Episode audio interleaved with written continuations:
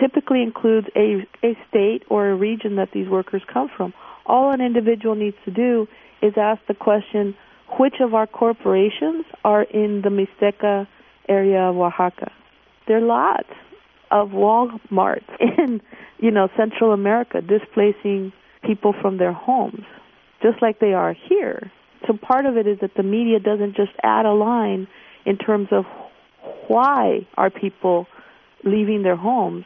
There's a move by the talk radio show to partner with a conservative Riverside area assembly member to create something called the California Border Police. They have until December 12th to gather enough signatures to qualify for a ballot initiative.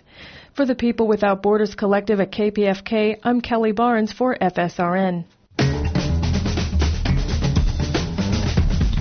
You've been listening to Free Speech Radio News. I'm Aura Bogado. What are we doing in here?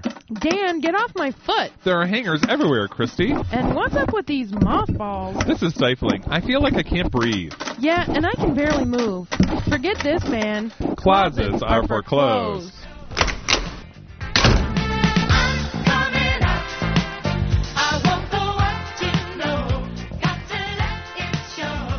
Closets Are for Clothes is Michigan's premier queer radio show, celebrating 30 years of broadcast excellence. 60 minutes of award winning gaiety and witty repartee. We're here. We're on. Closets are for clothes on WCBN FM 88.3 Radio Free Ann Arbor. The next hour will be jam packed with news, reviews, and interviews of interest to the LGBT community, our friends, family, and allies. We are your hosts, Dan Burns and Christy Cardinal. Thanks for joining us. Let's go. And we are here. Well, actually, currently it's just Meredith and I. Um, I think we're expecting Christy this week, right? No, we're not. She's not going to be here. Oh my goodness! So the whole time I'm in like, oh, okay, so um, well, it's is, just us. Woohoo! Yay. Meredith Hockman, the fabulous, the infamous. I thought you were going to call me fat. Oh, like, thanks, Dan. I like that. Oh, and um, yes, it was um, um, uh, earlier today there was something I was thinking about. Oh, there, it's it's been really cold in the at the in the offices, and I don't uh-huh. have a uh-huh. window for my office, uh-huh. and, and all those that do are like freezing right now, and so they're all complaining how cold it is, and they're all wanting getting their little space heaters, but we're not allowed, allowed to have them in our offices because uh-huh. it throws the heating unit. Um, right, exactly, and um and so, and I'm like, fine. It's like, and it's kind of warm on the inside of the building, which is in between the inside of the building and their offices. Right. So it's cool where I'm at, so I'm fine or whatever. So they're all complaining, and finally, they said, fine. I, and they emailed back and forth saying, fine, I am gonna, you know, I'm calling um, the physical plant, the maintenance folks, have them come out and figure out why we're so cold and. um and they're like, yeah, it's getting kind of tough typing with mittens anymore, kind of thing or whatever. And so I wrote back and I said lightweights, and then one of them yells out, "Is that a fat joke?" Because they're all, That's you funny. know, very. Um, I would say. Yes, I think they are perfectly shaped for um, who they are. So. I thought you were going to say pleasantly plump. No, none. That's exactly it. I am like the only one that is pleasantly plump. Uh, so they're all well. I think they all are. I think well they're. I mean, if they wanted, I mean, there's a couple of them that feel that they need to go on a diet and things like this or whatever. And if they, you know, lost five pounds, I don't think it would be, you know. I'm always fascinated by those know? people who yeah. want to go on a diet, but you, you what? You have five pounds right? Lose? Like, right. Is that really a diet? That's like a week of eating healthy. Well, that same thing for me, right? Exactly. like uh, one of our uh, coaches that was talking about how their parents. Um, one of my coaches was was talking about how their um their parents would go on a diet on January and February, mm-hmm. and then they would eat back to normally like they right. normally would the rest of the year, right. and then January they go on a, like a six week diet, and I was like.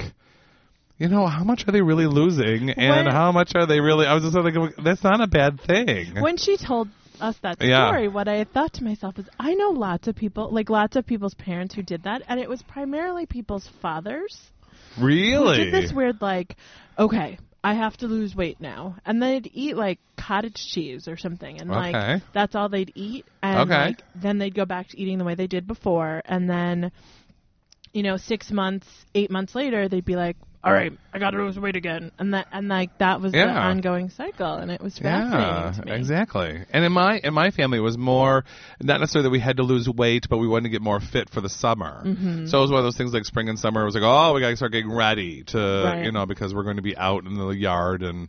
I was not- on a diet since I was eight. Oh nine. wow! I was always on a diet. Wow. I mean, that is like I would be exhausted. I would be just like, yeah. I mean, I would just be completely exhausted about being on any type of diet, and And I was on some crazy. know. I mean, my mom. I think my mom was afraid that no one would love me if I was fat. oh my goodness. And in fact, my eye doctor once told me that nobody would love me if I was fat. Like a No week, two weeks before I left for college, he said that I wouldn't be able to make friends and that I wouldn't have a boyfriend, assuming that that was what I wanted, right. um, because I was fat.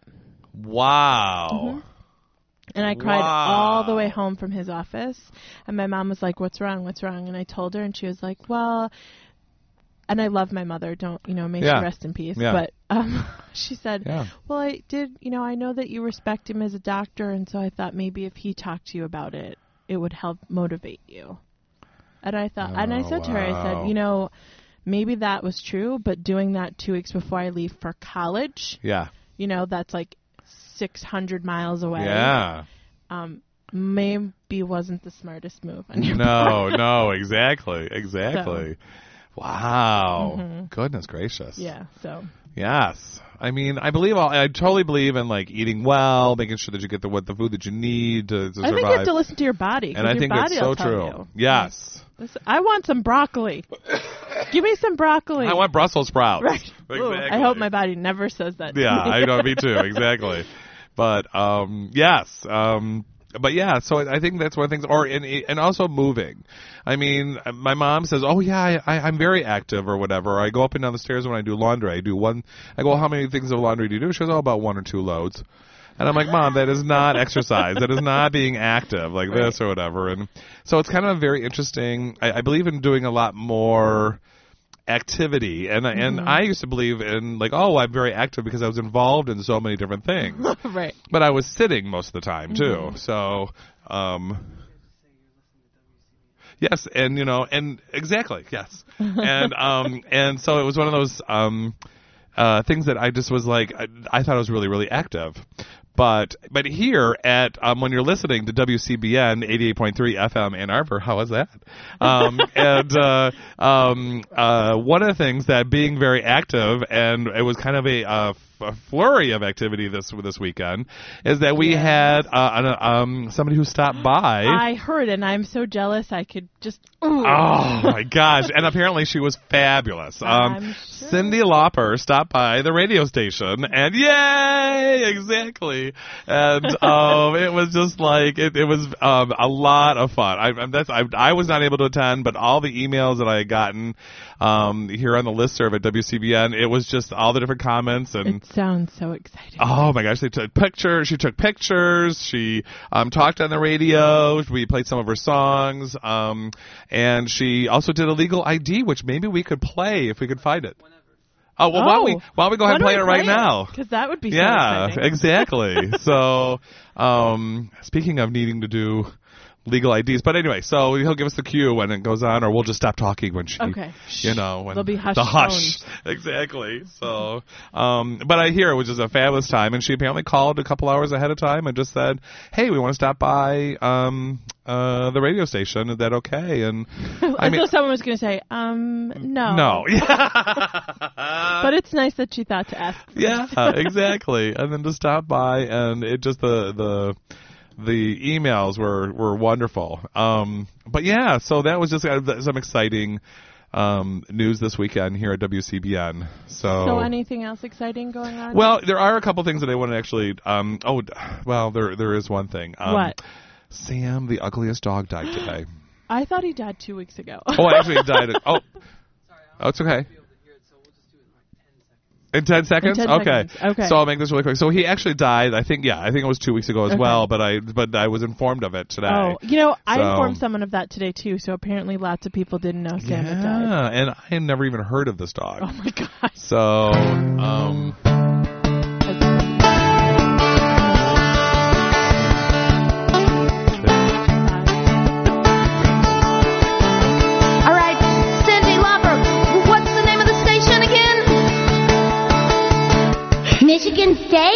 No.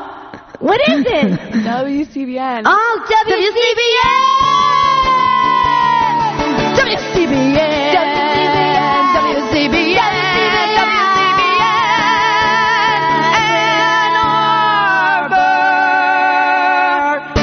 That was me, Sin, and Jill for WCBN. In Oh, Ann yeah, Arbor, wait, Miss- say WCBN FM WCBN Ann Arbor. WCBN. WCBN Ann Arbor. I mean, we gotta go to sound check. All right. Perfect. Okay. Merry Christmas, everyone, and Happy New Year. Thanks so much for stopping by. Oh, we loved it. And remember this holiday season, if you're gonna drink, get a designated driver. It's slippery out there. Wow. And, and it is slippery out there. so that was exciting. That so was exciting. definitely. So anyway, so I found out today that um so yeah, Sam the the ugliest dog uh, died and I have never even heard of this dog. Uh, but someone I was just like, how do they know if he's ugly? They went, oh no, he is ugly. And he was mean too. Oh really? Yeah, Oh, he didn't poor like thing. people. Oh. hmm Well, you know, he looked like he had a kind of a rough life. Yeah, I can You see know, why. and and and the woman kind of looked like she kind of tormented the poor thing. You know, because I saw a video of it, and I, was just kind of like, she probably did because she's probably constantly bringing him places and being like, "Look at my ugly dog." exactly. I mean, how do you? I mean, if I was put on display like that, I mean, I'd be like, I'd be a little bitter myself. Yeah, I would too. I'd be like, "Listen, lady, Exactly, exactly. So, you ain't such a looker either." right. So, but if you Google, you'll be able to. If you um have never seen Sam the ugliest Be dog. prepared though. Oh, You know, yeah. prepare yourself. Oh, It's yeah. Not a pretty picture. No, no, it is not. It's it, just think of. I, I guess to kind of give you a hint. There's there's no hair. There's no hair. So- he sort of looks like he's been like somebody poured scalding water over him Yes. and never really attended Healed to him. his wounds. Yeah, yeah. Almost And like then gave him more. or what's his name? Uh, Ren. Ren. Okay, yes. I don't remember. what Anyway, but it's one of those kind of yeah, the Yeah. one that was very anorexic. Yeah. So Yeah. yeah. Yeah. so it's just be prepared. Ugh. But so how was your weekend? My weekend. It All went right. by I have to tell you. My weekends have been going by ridiculously fast. Wow. Like like one second I'm leaving work on Friday afternoon and the next second I'm back at work Monday morning. holy moly! I feel like I have no t- and it's not I you mean know I those guess I've drugs been- are really know, kicking in on know, Friday right? night. I'll tell you. Really, I got to stop taking the Valium Friday night so I'm actually awake during the Yeah, weekend. So not exactly. suddenly Monday morning. Exactly. Or those blackouts. I was starting to wonder. right, I got to stop drinking all the time. um, th- it's been fine, but too short. And you know, with the holiday season coming up, I've got presents to buy Oh, and hello. no clue what to buy people. Oh, Or- my goodness! I shouldn't say that. Jim and I have this thing where we've combined our holidays because he's Catholic and I'm Jewish. okay. And so we've made it where we celebrate Hanukkah, but we open all our presents at Christmas time. Oh, okay. And there are eight of them because there's eight nights of Hanukkah. Oh, how neat. Okay. Well, yes, except you try buying eight presents for someone. Well, my understanding is like not all eight nights are like these fabulous like gold Oh, no, watches we don't and pay things like that that. way. No, no. I mean, I, I heard it was like you know, like one night you'll get like maybe um, coins well, yes, or that's what my parents used to do. Is like you got one really good present, Yeah. and then all your other presents were like soap yeah, that's or what I like was thinking. Yeah, batteries or Right.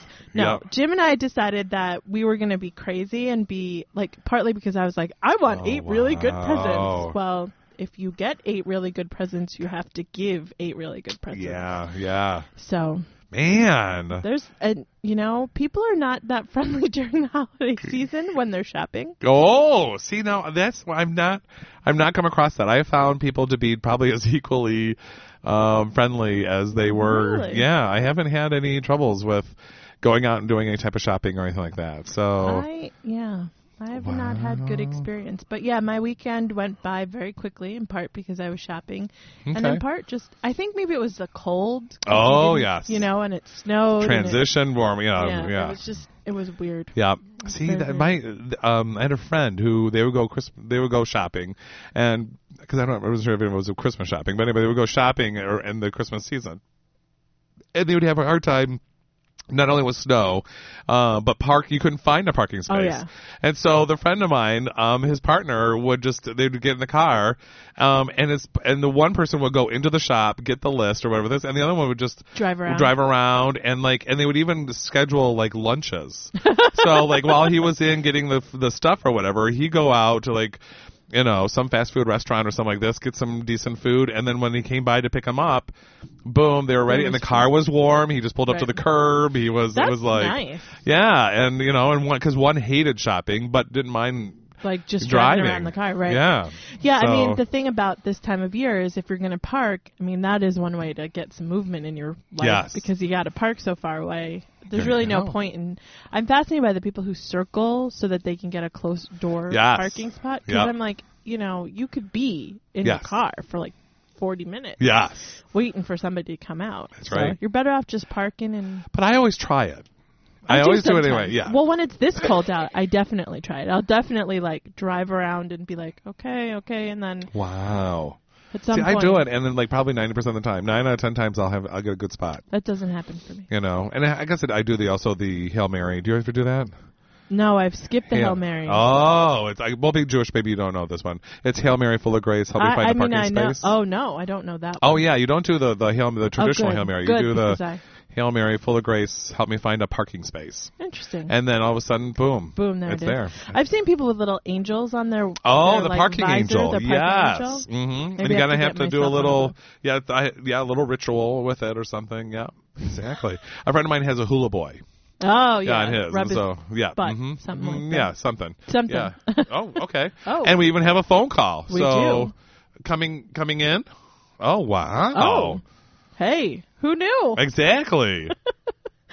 wow. We are just this is some this has been quite a week. I know. Goodness. Did you say your Hail Marys for a phone call? I, I, you know I could come up with something. You know. Um Is oh oh and I'm hi. This welcome to Closets Ever Closed. Who are we speaking with? Um, this is Kevin Harris from uh, from California. Well, hello, oh, hello, Kevin Harris. Harris. we could call a long way to talk to you. Yes, you certainly have. I I've got a weapon here. Uh oh. It's uh, well, you, you've all heard for for years about how the AIDS virus was maybe a, a secret government development engineered to assassinate people and Yes. stories like that. Oh yes, exactly. I have a weapon that is used to insert viruses into the skin of unsuspecting victims without their knowledge.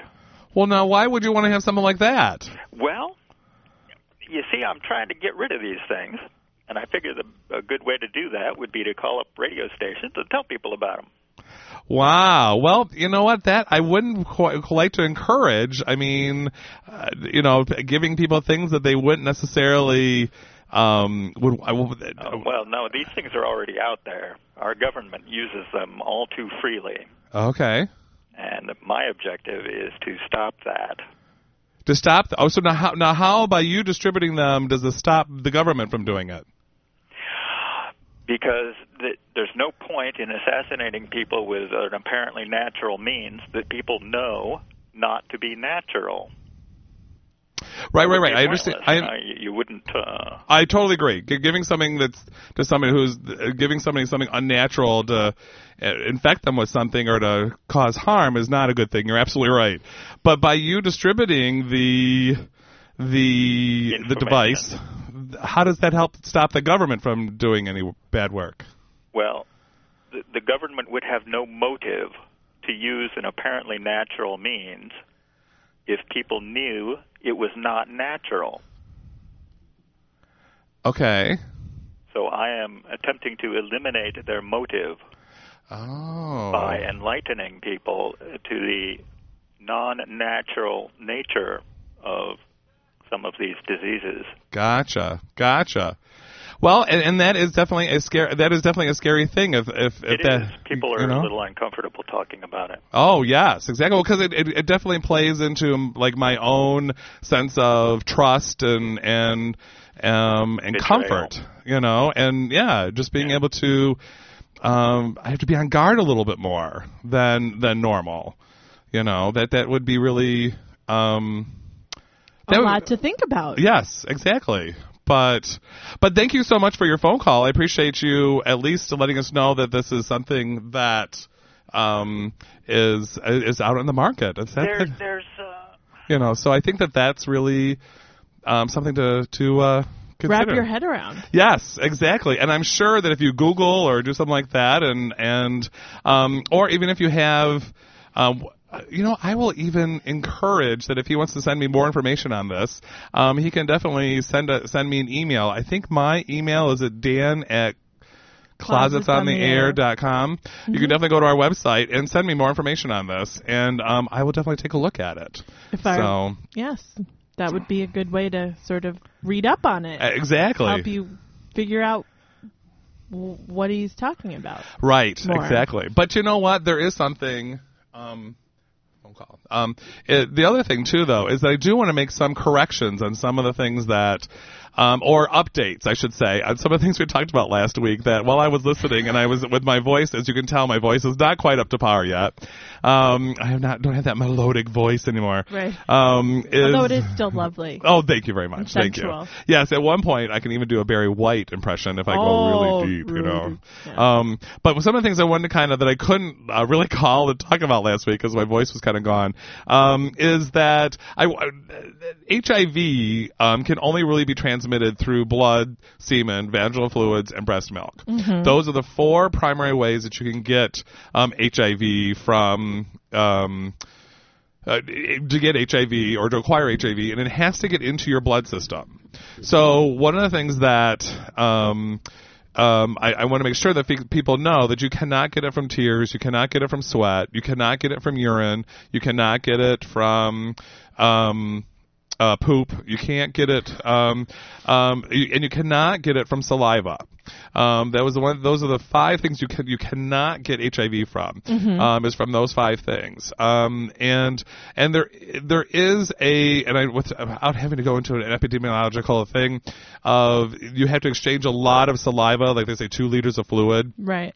It's not that oh, I, if I get that one particle, it's a certain There has to be a amount, certain amount. of of particle. Your body can actually, you know, fight off HIV pretty good, but at certain points, like if you have an army of you know a million against one viral particle, a foreign particle, yeah, the, the immune are system, better. yeah, are much better. but if you have you know a million to a million, your odds are, are not that good. Right. So th- you cannot get. Um, we do not exchange enough um, of urine, saliva, feces, tears, sweat to be able to, and getting that into your blood system. It has to get, and all, at the same time, all of that um, has to get into your blood system. So you have to do two liters of saliva directly into your blood system to get to even be possibly exposed to enough And of that's the a lot. That's a heck. That's one heck of a wet kiss Right.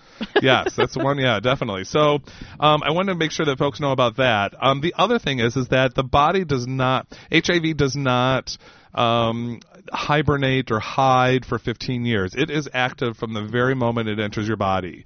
Um, the thing is, is that we cannot detect it um, in your body for 30 days. Um, And actually, it's less than 30 days, but that's what we're comfortable right now saying. Right. Um, the reason is, is that what we test for are HIV antibodies So you have to give your body some time to create them. antibodies, right? Exactly, for us to be able to find them. Um, so I, I want to make sure folks know that at 30 days after exposure, we can be able to test for HIV if you have it or not. Um, and we could actually test a little sooner, but it's a much more expensive test of like $500 that we just can't do with everybody. So right. Um, so they can actually um, test for the virus sooner than 30 days, but it's a much more expensive test. And if you want to pay for it privately, you more you, you definitely can do so. Um, but to be if you want to go to your local health department or to the HIV/AIDS Resource Center um, or to your doctor, they would do a, a, a regular um, HIV ELISA test, um, which would be um, uh, which would be something that um, they can test after 30 days of exposure. So we know that we can be able to get um, um, whether you have it or not, and it's active all along. You may not develop symptoms for That was going to be my question. Is it that Right. we're talking about symptoms, which is different than whether or not you We can detect it. Detect it. Right, I exactly. mean, and that's maybe why people wait so long, or they realize, wow, I've probably been positive for some period of time, but didn't get tested. That's why testing is so important. Exactly. Because your body may not show it. Right, and that's unfortunately where we're returning nowadays, is to a point where um, people are finding out in the emergency room, like we did in 1982, Right. um, when people were showing up with PCP, um, and which is a type of pneumo- pneumo- uh, pneumonia, not the drug, but you know, so they're showing up with a type of pneumonia, and they're we're finding out that they have, you know, um, AIDS with a very low um, uh, T cell count. So um, we're getting returning back to that because of just the lack of education and funding that's out there, and so that's why it was really important. I felt that You make sure Um, people understood. yes, exactly. Well, so please get that's tested. good. That's So very good. Thank you, just know your status. Yeah. So I just one of those things that I was like, oh my god. And so, um, and if you want more information, you can always call the HIV/AIDS Resource Center at 734-572-9355. So, Meredith, I'm sorry for a really quick transition here. Go for Um, it. And sorry, Alex, I know you had the the music ready for us, but I'm going to make because we're running a little late. Um, is that we're going to just go right into um, with being today being Pearl Harbor Day.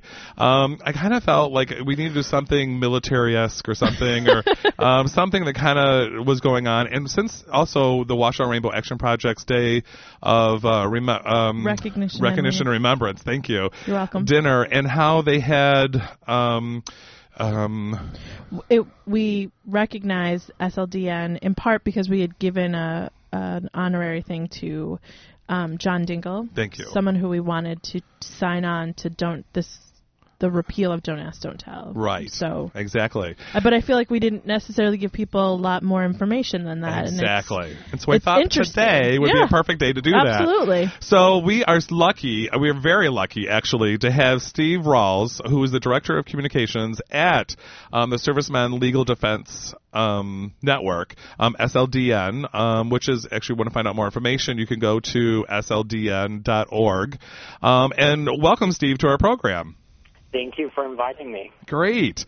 So, um, Meredith had mentioned a little bit about the "Don't Ask, Don't Tell" um, repeal that's um, that is a, congressional bill that's happening right now. Could you tell us a little bit more about about that?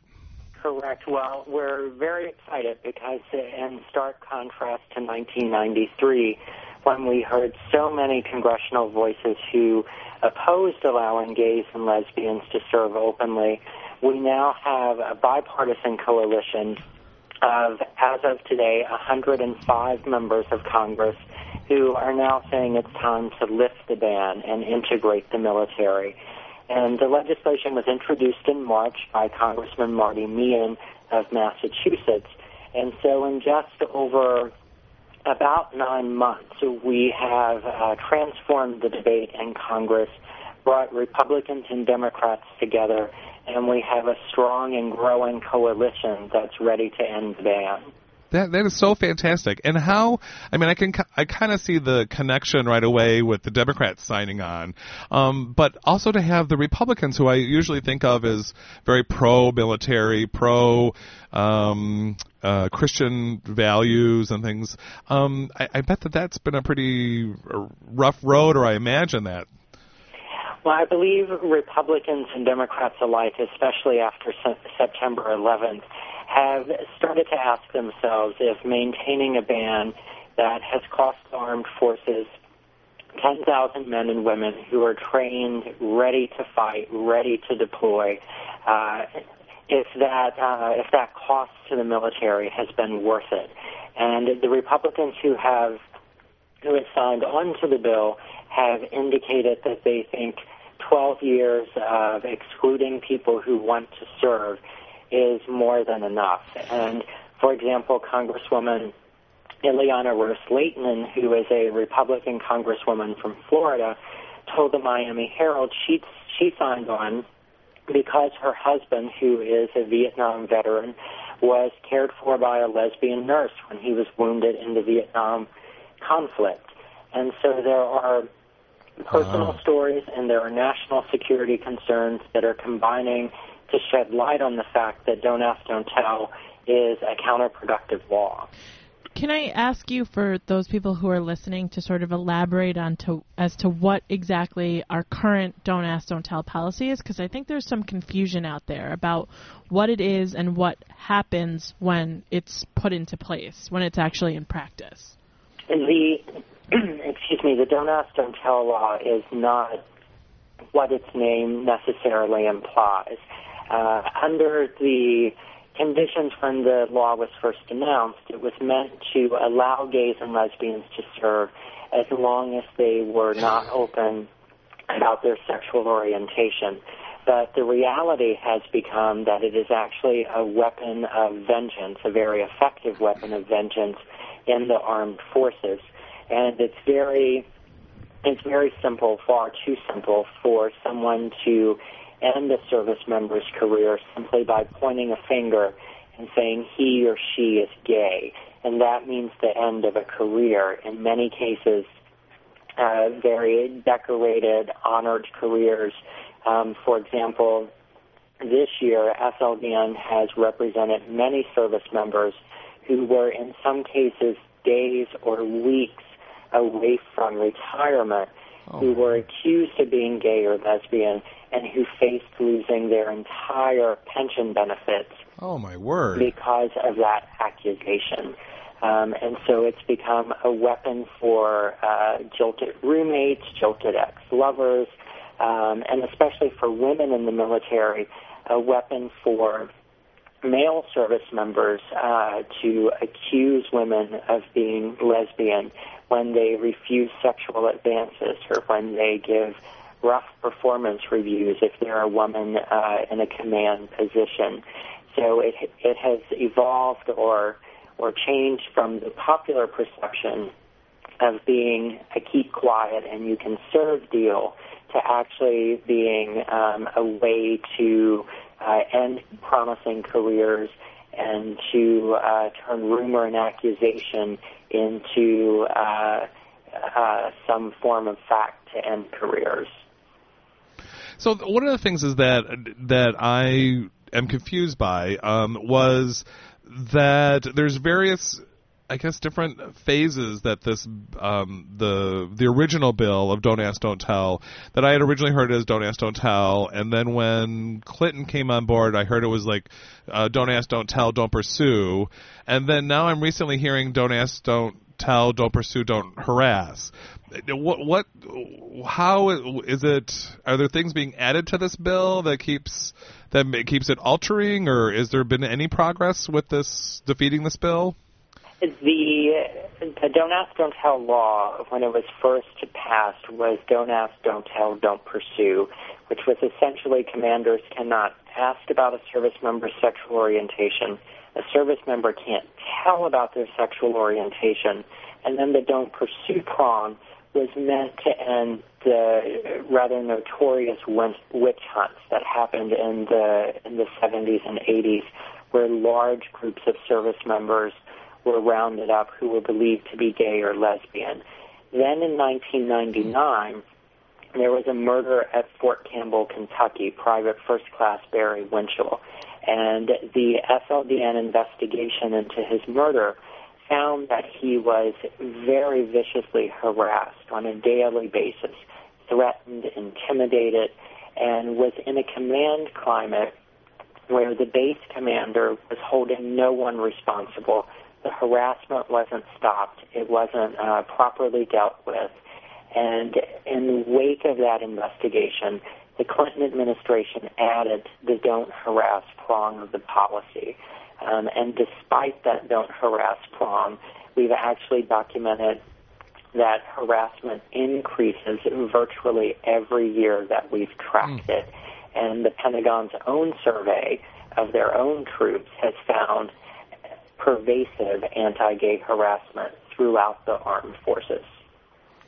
Now, I had heard that, like, for instance, since like we the war on Iraq, um, or excuse me, the war on terrorism. I'm sorry, um, the um, that it's actually that it's actually gone down because they've needed more people um, in the military. They didn't they didn't want as many people, um, I guess, released, if you will. Um, is, is that not true anymore? Or? The number of discharges does decline during a time of war. That's true now. It was true during the first Gulf War, during Vietnam, even as far back as World War II. But that doesn't mean that the policy isn't implemented. Oh. And for example, SLDN recently represented Jeff Howe, an Army artillery specialist from Chicago, who was on his second tour of duty in Baghdad. And during that deployment, his command found information that led them to believe that he was gay. They removed him from his unit in Baghdad, brought him home, and discharged him. So it comes down essentially to a command response, and there's strong anecdotal evidence that there are some commands during a time of war who know that they need everyone they can get, and they kind of look the other way uh, when it comes to sexual orientation. But there are other commands that are very vigilant in trying to ferret out gays and lesbians who continue to implement the policy. Wow. And so, um, so then it's kind of like that double. I guess that the spin that you put on it, it's like, oh yeah, we're not discharging as many people, but the, the harassment is still increasing um, as time goes on. Could you, are you able to do you, do you know those numbers by chance of like, um, or is it something that I can tell you that since September 11th, the number of gay and lesbian discharges have dropped by about 40%. So there's been a very significant drop. Um, But at the same time, SLDN continues to receive calls, and we just this year answered our 7,000th call for assistance oh since 1993. And we hear from service members who are being threatened, who are being intimidated, who are being physically beaten. Um, a recent example is a service member who received a death threat along with a live grenade taped to his barracks door because a coworker thought he was gay. And so the harassment continues um, even though units are deploying abroad and we are at war and discharges are declining. But unfortunately, as the harassment continues, the Pentagon continues to ignore that harassment and fails to hold virtually anyone responsible for those threats and physical violence. So it, it, sounds like what you're saying is is that the threats, at least the threats themselves, are happening to people who may or may not be gay or lesbian or bisexual. That their people are just it's a form of harassment that's being used even towards someone who may identify as being straight, quote unquote. And that's true. There are definitely, especially in the case of women, women who are pegged as lesbians uh, because they refuse sexual advances. And don't ask, don't tell is a policy that affects everyone in the military. It's not just gay and lesbian service members, but certainly someone who is known to be gay uh, carries the greatest risk of losing their career. Wow, I mean that's I mean that's really so. And so this new congressional bill that's um, being uh, that's being worked on. Um, what will actually um, happen? The bill in the House of Representatives is at a subcommittee of the House Armed Services Committee. Uh, if it is eventually successful, and we will continue to push for its advancement and its reintroduction until it is successful, it would guarantee a policy of non-discrimination uh, that includes sexual orientation in the armed forces. So it would, for the first time, allow gays and lesbians to simply say, I am gay, and allow them when they are deployed abroad to be able to openly and honestly communicate with their partners back home, which they can't do now. And it would, uh, for the first time, in the U.S. military's history allow us to be on par with our allies, Israel, Canada, Great Britain, virtually every other allied nation who allows gays and lesbians to serve openly. So, what sort of um, response have you gotten from the Pentagon, from the department, like the military itself? I mean, what is their response to this? Uh, the, the Pentagon, as you can probably imagine, toes the Pentagon line, um, which is that the law is a congressional law that they've been mandated to implement, and that's mm-hmm. true. But inside the Pentagon, very quietly, we're seeing a shift in attitude. We saw a poll earlier this year that showed a majority of junior enlisted personnel now say that they support allowing gays to serve openly.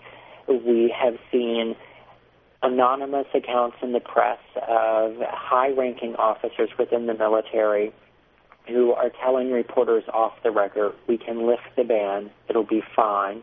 And we're seeing a growing consensus among the public where 79% approve of lifting the ban now. So there's definitely a momentum of change both within the military and with and outside of the military, despite the Pentagon's official line. So how are they dealing with that shift? I mean, like you always hear about, oh, we can't. Um, the the how are they dealing with? I guess their past responses. Like I've heard of one response being that, well, we can't have uh, gay men because in the military because they would fight differently than they would um, if it was all straight men who really just had that butch mentality, if you will. Um, how are they reacting to some of their old answers? Well, their old answers seem to mysteriously disappear when the evidence mounts against those answers. And a reporter recently called the Pentagon and said in Iraq, where British soldiers are serving with American soldiers, oh. there are openly gay British service members who are sharing barracks with American service members who are sharing day by day or, or side by side, excuse me, living conditions with those service members. Has there been an American soldier who has said, I can't serve with this gay British service member. It makes me uncomfortable. It's destroying cohesion or morale or any of those traditional arguments. And the Pentagon cannot point to a single American service member who has had a problem serving with a gay British soldier. Very good. Very good. So, what sort of support have you been gathering outside of legislatures, other organizations that have, you know, signed on to the work that you're doing? We work with a broad coalition of organizations, both at the national and the state level, to uh, do grassroots work to mobilize constituents to reach out to their members of Congress, like Congressman Dingell and ask him to or ask them to support the legislation. And we've been very successful in working, especially with those local groups, and also organizing veterans. Because we know from 1993 that veterans carry a lot of weight on Capitol Hill. Mm. And when a former service member or former officer speaks, Congress listens. Mm. And we're having more and more veterans who are coming forward who are saying we support repeal, both gay and straight veterans, and that's enormously important. And there are chapters all across the country of the American Veterans for Equal Rights. Their web address is aver.us. And if there are gay and lesbian veterans who are listening, we encourage them to reach out to both SLDN and AVER and to begin the process of speaking up and helping to organize other veterans who can then reach out to Congress and build support for the legislation. And and what kind of support have you been getting from some of our Michigan, Michigan delegates? We have Congressman Dingell on our bill, which is a direct result of uh, Michigan constituents and the Triangle Foundation up there and other groups mobilizing to educate the congressman about this issue. He supported a ban in 1993, and he now supports removing that ban, and that's a significant shift. That's for sure. We still have a long way to go in Michigan. He's our only Michigan con- member of Congress, so your listeners should call all of their members, including their senators, because we want to have a Senate bill soon, and encourage them to support this legislation and of course Senator Levin in Michigan, who is the ranking member of the Senate Armed Services Committee, has much credibility and much authority on military issues, has been a very good friend to us, and we also want him to know that when the Senate bill is introduced, there's a strong base of support there in Michigan uh, to allow him to support repeal as well. Now, with this bill, well, I mean, well, it, one of the concerns that I had heard that it was a um, that it it's not just like getting rid of um, the don't ask, don't tell, but it's actually like substituting like what we will do now. Because like for instance, like in Michigan, we're currently going through a, um, a proposal to. Um, uh, passing where it, it, it, gays are now no longer allowed to marry um, officially, and so if we repeal the proposal two, then we're back to ground zero again. Does this bill bring us back to zero, or does it actually add now add add extra to it? This bill does not bring us back to zero. It's true that if we simply had a bill to repeal Don't Ask, Don't Tell, we would do just that. We would get rid of the law that's there and not replace it with anything. This bill actually accomplishes both of those things. It first repeals Don't Ask, Don't Tell, and it second installs a policy of non-discrimination that includes sexual orientation. So if this bill is successful, or I should say when this bill is successful, that's right. Gays exactly. and lesbians would be allowed to serve openly, would not have to be closeted again, and this would essentially end the uh, the military debate about the equality of gays and lesbians. And I think that'll be a watershed moment for our entire community, um, because as we've seen in other countries, when the military ban disappears, it then opens many doors for other civil rights advancements. Well, isn't like the the uh, government one of the biggest um, employment agencies also? So therefore, it allows others, it opens that door much wider to allow other folks to also adopt um, um, an acceptance of um, sexual various sexual orientations. The U.S. military is the single largest employer in the country. It is also the only employer that operates under a law that not only discriminates against gays and lesbians, but mandates by law that gays and lesbians must be fired if their sexual orientation becomes known. Is it true historically that when the military changes its policies of discrimination against groups, for example, African Americans, that other other employment places do the same? It's sort of like the tide that begins to change discrimination policies throughout our society. That is generally true, um, but also in a general sense, the military has always been well ahead of the civilian sector when it comes to integration and non-discrimination. They racially integrated uh, the armed forces long before African Americans received many advancements in the civil sector. They uh, they promoted women to higher ranks at a time when women were not heading uh, large corporations. Mm. And on the gay issue, they have unfortunately fallen behind, and the business community is far ahead of the military on this particular issue.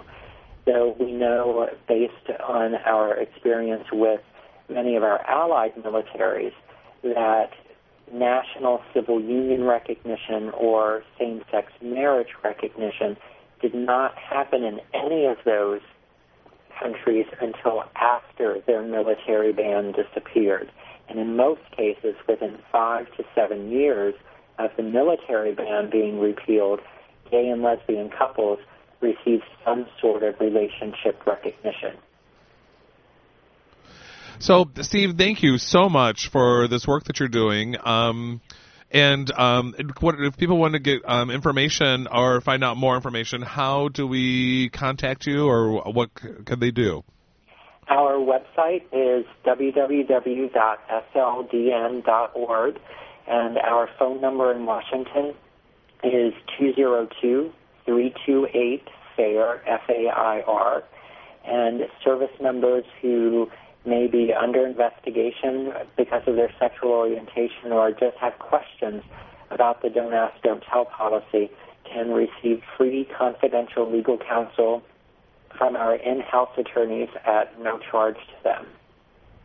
And um, definitely, I encourage folks to check out the website um, www.sldn for Servicemen Legal Defense uh, Network um, dot org, um, and they've got a lot of great information on there, and uh, and also just uh, I I learned a few things just even going through preparing for for tonight's show, um, and definitely, folks, definitely um, uh, check out that website. Uh, thank you so much, Steve, for taking the time out this evening. Thank you. So I think that, that I mean I really appreciate Steve doing this. It was kind of one of those our uh, we had a guest that got called away unfortunately, Mm-hmm. and um and then Steve stepped in, and so I really appreciate him doing that. Um and also I have not checked out the other website he gave out. I gave- just checked it out. um, Aver, A V E R for American Veteran um, dot US. So A V E R dot US. Um, and um, and check out that website as well and find out more information. Um, so, but I one of the things that it comes down for for me um, is. It, it, it, it really all comes down to sexism for me. Um, it's like people are that, that, that it really has nothing to do with people's sexual orientation. It really has no idea with gender identity. Um, it's all about power and control. It's all about um, Perceptions of what a man is and what a woman is. Right, exactly. and that if you don't respond, you know, if, for example, with the women, he was talking about if they didn't respond to sexual advances, well, you must be a lesbian. then. Exactly. You know, Exactly. it couldn't possibly be that you're not attracted to me or you don't think it's appropriate to date someone you're working with. Right, That right. couldn't possibly be. it. No, no, no, exactly. And um, and so I just and, and so I kind of um, I, I think this is a really good first step Mm-hmm. in trying to get um in trying to get people to I mean in in in dealing some uh, some with um uh, the sexism that's still in um Mm-hmm. it, it's in our culture still uh, that's in our society and I think that this is something that people can take a look at. I mean some of the things just the excuses that you would use of why we can't let gays into the military Right. it, it, it, it really to me really did boil down to it's like well why wouldn't I fight more for you know the, my partner as he's running off into um, against the enemy or why wouldn't I fight more or protect or stay awake more and make sure the place is guarded if I knew my partner was inside that barracks. Right. um, and, and instead they were saying oh no that would be that would uh, cloud their judgment. Well, wouldn't Um, it cloud a man's judgment if he was dating a female? In the yeah. I mean, uh, in just the same way. I mean, it seems like a lot of our messages about why people um, Right. should or should not serve historically have been about, well, it would be distracting, or I mean, we talk Yeah. that way about African Americans who wanted Right. to serve during World War II and, and not Yes. being able to serve their country the way that they should have been able to, and not receiving the recognition that they should have. right And you can see that with women as well, saying, you know, having, even now, women not being able to serve on the battlefield when that is the sole way to get advancement in the military. yeah And saying, oh, it's because men would react differently to the way, to seeing a woman, you know, injured on the battlefield or dying. And yet there's still, that's still happening out there. So, I think it's you're right. I think it's very interesting to see the issue of sexism sort of play out the way that it has in this in this conversation. And I think it's a you know, sexism is alive and well, and I think Oh, we yeah. forget that. we Oh, forget that yeah. about lots of isms, but definitely this And- one in particular. And I realize it also in in where and and I'm in a protected in my, in my place of employment. I mean, I think one of the things is that um um is that I I- that I forget that when I'm leaving and I go someplace and and then all of a sudden I have to deal with it. Um, it, it's it's stunning to me of Right. of how different it really is. Or I went out to a basic example was that I was so used to I went out to a. a a, a lunch. And a friend and we were talking about various things and the conversation went really started going really awry. And I switched and started talking about LGBT issues not in a very funny way kind of like how ha ha. Um and some of the sh- stories I've shared that were very funny here or whatever. And suddenly the lunch ended. The person who hosted us kind of said, "Okay, well, with that, we're going to end, and we'll just go go, go back to work." And I was just like, "Did I share too much?" I mean, I was like, I felt like I was like, "Oh my gosh, what did I do?" And um, but it was just it was time to go back to work and things like this. But it was one of those things of. Wow, some folks are still, still quite uncomfortable, uncomfortable. and things. But we also have. I'm sorry, I didn't mean to cut you off. no, Meredith. no, no, no. But we have a phone call. Um, uh, someone who uh, was re- um, has a reaction to Oh. our uh, conversation from earlier. Um, so I'm kind of excited about this. Welcome to Closets Over Clothes. Hello. Hi. Hi. I was driving around listening to you, and all I wanted to say was thank you so much for having a dialogue this way. It's wonderful. Oh, well, thank you. That's all. Just as simple as that. I well, I we really appreciate that. Definitely. Um, the footnote is my name is R. Wolf. I'm I work there, but yes, Arwolf. Hey, thank you. I'm you. delighted to hear this dialogue. I just I've I've got to uh, I've got to tune in this show more often. In fact, I often have to work at uh, uh, on these nights, and I can't hear the show often enough. So I'm just I'm just delighted. Please Oh. keep doing this. Well, they, Well, Arwolf, thank you. Arwolf, that means a, ho- a incredible amount to me. Thank you so much. All right. That's All right. it. Have a good night and keep warm. All right, you you too. too. All right, bye. Bye bye. Bye. Well, That, that was, wonderful. so nice. Yes. That makes me feel good about myself. yes, exactly. So, and I think that, um, and getting back to what you were saying is that, that, that definitely it was, it was, I was in a different, um, spot and I forgot how protected I am or how, um, I, I was talking to a, a, another friend about, um, how she, some of the trouble she's having with some of the harassment that's going on at work. And part of it is because they're using her gender identity because she's not, um, using some of her gender identity because she's in a in a non traditional uh, role, and and how they're giving her a really hard time about doing that, and I'm stunned on how that's still so much there, even though we have so, all these laws on the books, we have all these these things uh, of how many times have we talked about it on the, the TV, on the radio, on um, and we still are still are dealing with this issue, um, and I forget about it because uh, when you're in this work, a lot of times you, you you you think it's getting better, but it's really your own world that's getting better, and you're just hoping that the ripple effect happens. Right. And I think it probably does, but it's a very slow, slow process. Yes, a very exactly. slow process for so, people. And so I guess I have to admit, I don't expect like a miracle to happen the next day. But wouldn't it be and, nice? And things like, you know, exactly once the um, congressional bill actually occurs.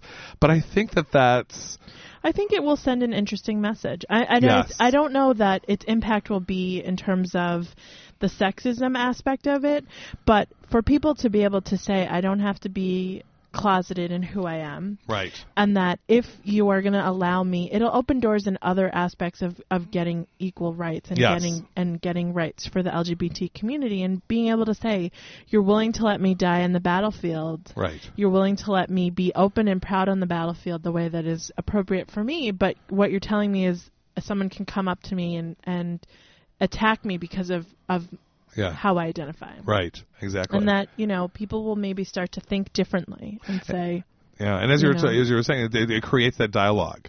It's just like the situation with my I, I remember with my brother.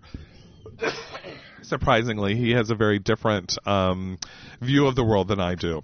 He's Republican, I'm Democrat. Um, and um, and one of the things that he said is that you know, well, you know, President Clinton wasn't all that good for you guys for the for the um, LGBT community, and and you know, so you know, why you why are you all still supporting him or being uh, still still being Democrat and things? And I looked at him and I was just like, you know, we maybe didn't get anything.